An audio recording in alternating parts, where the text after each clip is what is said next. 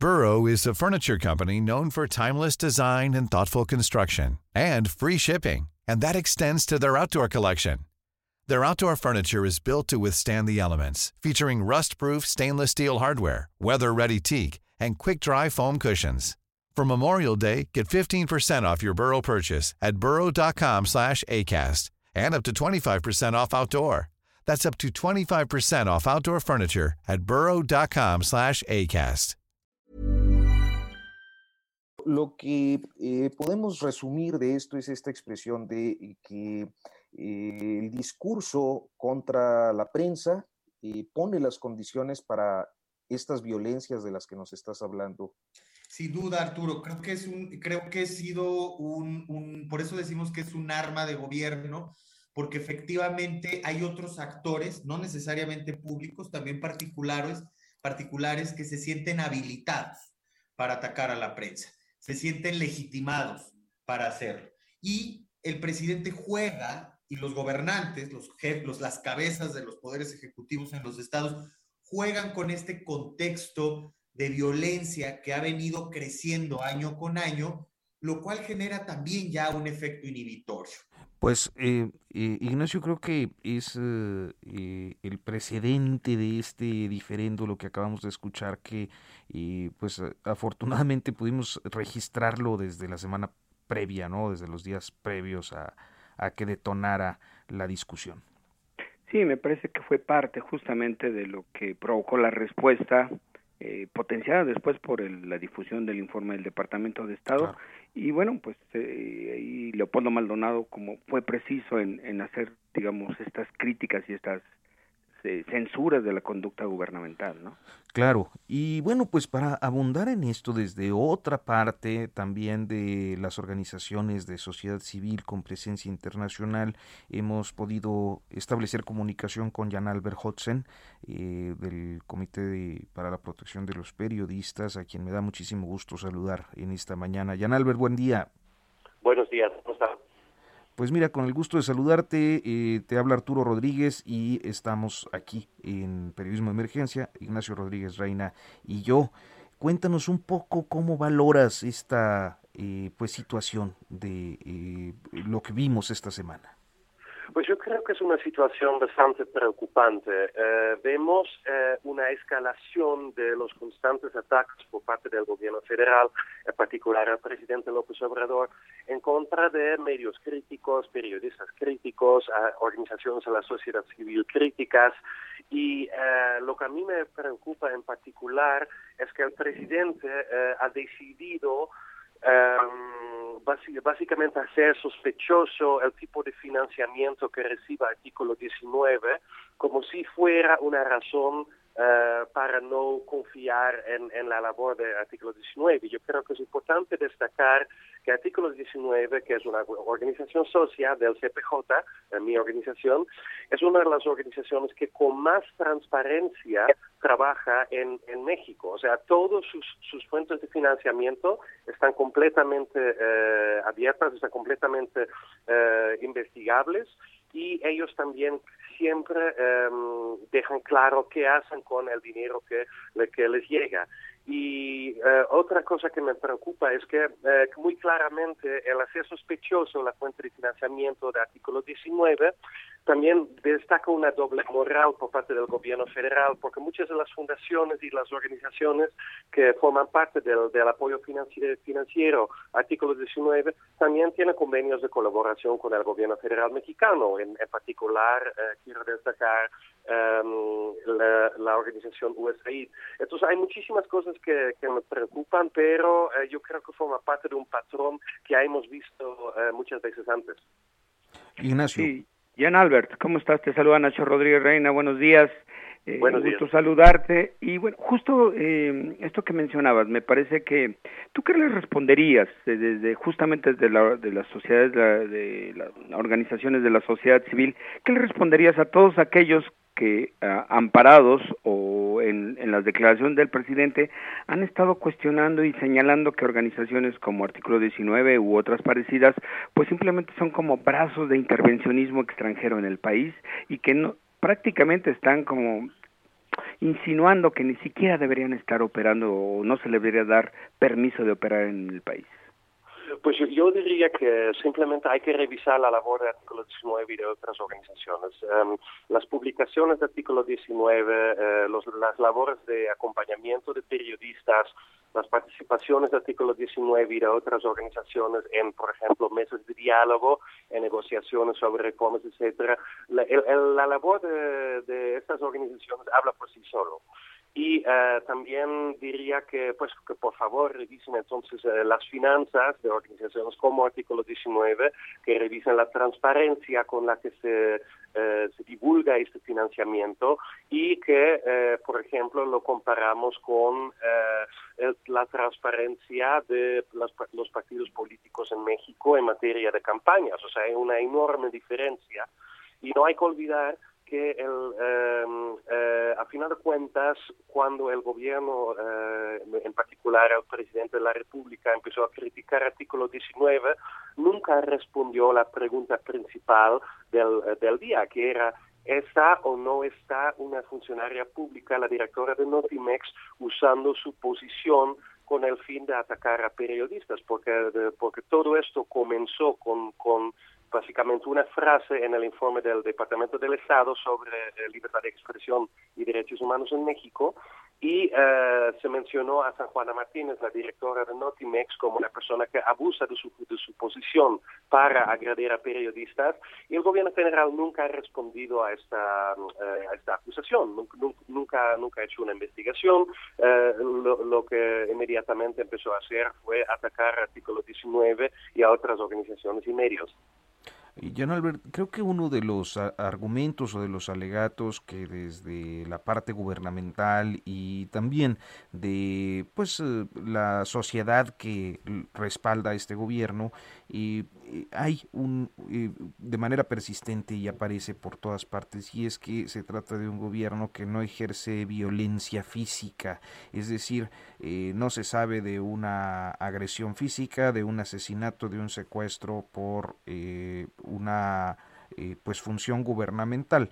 Y esto me refiero al gobierno federal y, y, bueno pues pareciera que lo demás es admisible eh, en tu experiencia eh, en otros países y en la observación de los eh, procesos de libertad de expresión, ¿es así efectivamente? O sea, ¿hay, ¿hay un problema con la descalificación y digamos la violencia verbal contra periodistas y organizaciones o forma parte de un diálogo democrático regular? Bueno, yo definitivamente no creo que forme parte de un diálogo regular y de hecho tenemos la experiencia en otros países como Brasil en particular y en Estados Unidos, donde también los líderes de gobierno, en el caso de Brasil el actual presidente Jair Bolsonaro y en el caso de Estados Unidos el expresidente Donald Trump, eh, en donde estos presidentes también aplicaron una especie de discurso descalificador de, la prensa y en tanto en Brasil como en Estados Unidos vimos que eh, se generó un ambiente tóxico, creo que Leopoldo Maldonado ya lo mencionó un poquito así, y generó un ambiente tóxico en donde había ataques contra reporteros. En el caso de Brasil, por ejemplo, sabemos que durante eh, eh, reuniones de campañas y reuniones del gobierno, reuniones de personas que son seguidores del, presidente Jair Bolsonaro, había eh, más, más que nada mujeres periodistas atacadas por seguidores del presidente Bolsonaro y en el caso de Estados Unidos eh, tenemos el caso de, de Capital Gazette en Baltimore, un periódico donde una persona que también que se sentía um, pues un poco provocado por el discurso de, de, Donald Trump y usó violencia letal contra periodistas. Entonces, yo, yo no comparto esa visión de que pues el gobierno federal no ha agredido a nadie, entonces forma parte de, de un diálogo democrático. La verdad no lo comparto porque eh, sea, tenemos casos también aquí en México de periodistas que han tenido problemas con funcionarios del partido Morena, lo que también mencionó Leopoldo Maldonado, hemos visto a nivel estatal que em, em, mandatarios como, por ejemplo, gobernadores copian ese tipo de eh, ese tipo de discurso que termina siendo también violento para periodistas a nivel local. Entonces no lo comparto y eh, hay, hay, que tener muchísimo cuidado con ese tipo de, de, crítica y señalamiento contra periodistas porque al final de cuentas genera un ambiente tóxico para la prensa, tal y como Leopoldo Maldonado lo señaló. Ignacio.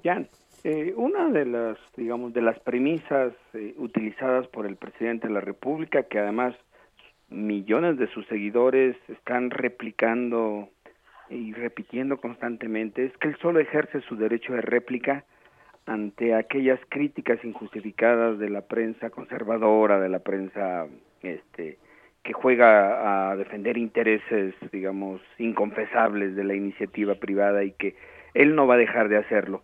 ¿Cuál es tu, tu opinión sobre, sobre este elemento? Porque al parecer, bueno, pues el presidente ha buscado normalizar y reclamar para sí ese derecho, digamos, de estar hostigando, al menos desde sus conferencias matutinas, eh, a prensa que pues le resulta incómoda o le resulta crítica. Pues yo no diría que es precisamente derecho de réplica, porque el derecho de réplica eh, clásicamente quiere decir que una persona o un ente responde a un, eh, un artículo o alguna, algún tipo de, emisión en las, las, propias columnas del periódico o en las transmisiones de un medio. Lo que el presidente hace es que eh, no responde eh, a señalamientos o a críticas, lo que, lo que responde, lo que hace es que usa su plataforma, que es la plataforma más grande del país, que es infinitamente más grande que, por ejemplo, un solo periódico, y ahí este, eh, el, presidente responde con señalamientos contra la, contra la prensa, no responde directamente a críticas.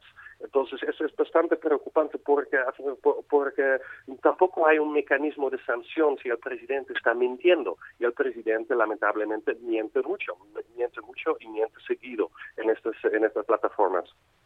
Pues eh, nos queda un par de eh, minutos, Jan Albert, y a, mí me gustaría que nos dieras eh, pues alguna perspectiva, eh, ¿qué, ¿qué, es lo que ves en el futuro más próximo para las organizaciones defensoras de derechos humanos, eh, específicamente aquellas especializadas en libertad de expresión, derecho a la información y para el periodismo en México? Pues yo creo que um, estas organizaciones van a seguir trabajando de la misma forma. Uh, el CPJ, mi organización y Artículo 19, Reporteros sin Fronteras y otras organizaciones siempre hemos trabajado de la misma forma, con el mismo tipo de herramientas, mismo tipo de financiamiento, con los mismos objetivos y la misma metodología. Eso no va a cambiar.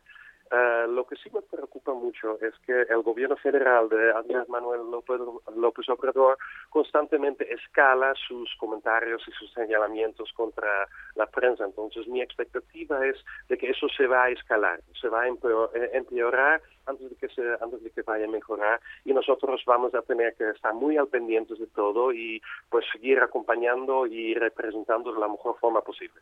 Es, es, decir, en esta escalada, por ejemplo, ¿ves algún ingrediente como el electoral? Pues lo, lo, lo veo un poco, lo veo un poco complejo, porque eh, electoralmente, eh, obviamente, todos los funcionarios públicos que ahorita van a entrar a la campaña electoral, de alguna forma van a usar este tipo de señalamientos contra la prensa eh, con fines políticos. Y eh, si, si vemos un poquito en los sondeos, entonces la expectativa es que Morena probablemente va a ganar la mayoría de, los, eh, de, de las encuestas. Entonces yo creo que la parte electoral va a cambiar muy poco. Pues Jan Albert Hodgson eh, del Comité de Protección eh, para los Periodistas, muchísimas gracias por aceptarnos esta comunicación y darnos tus puntos de vista sobre esta intensa discusión de la semana. Muchas gracias. Hasta luego, Jan. Muy buenos días. Hasta luego, que se ven. Buen día, pues Ignacio, eh, esta última pregunta yo la planteaba, eh, pues porque hoy están iniciando las campañas en este domingo de, de Ramos. Es domingo de Ramos, ¿verdad? Es que como yo no. Sí, domingo. No, de resurrección es, es lo correcto. Perdonen ustedes mi eh, ignorancia de las este, tradiciones religiosas, Ignacio. Este, vamos a, a hacer una pausa, si te parece, y regresamos, pues justamente para entrar de lleno al tema electoral. Perfecto, claro que sí.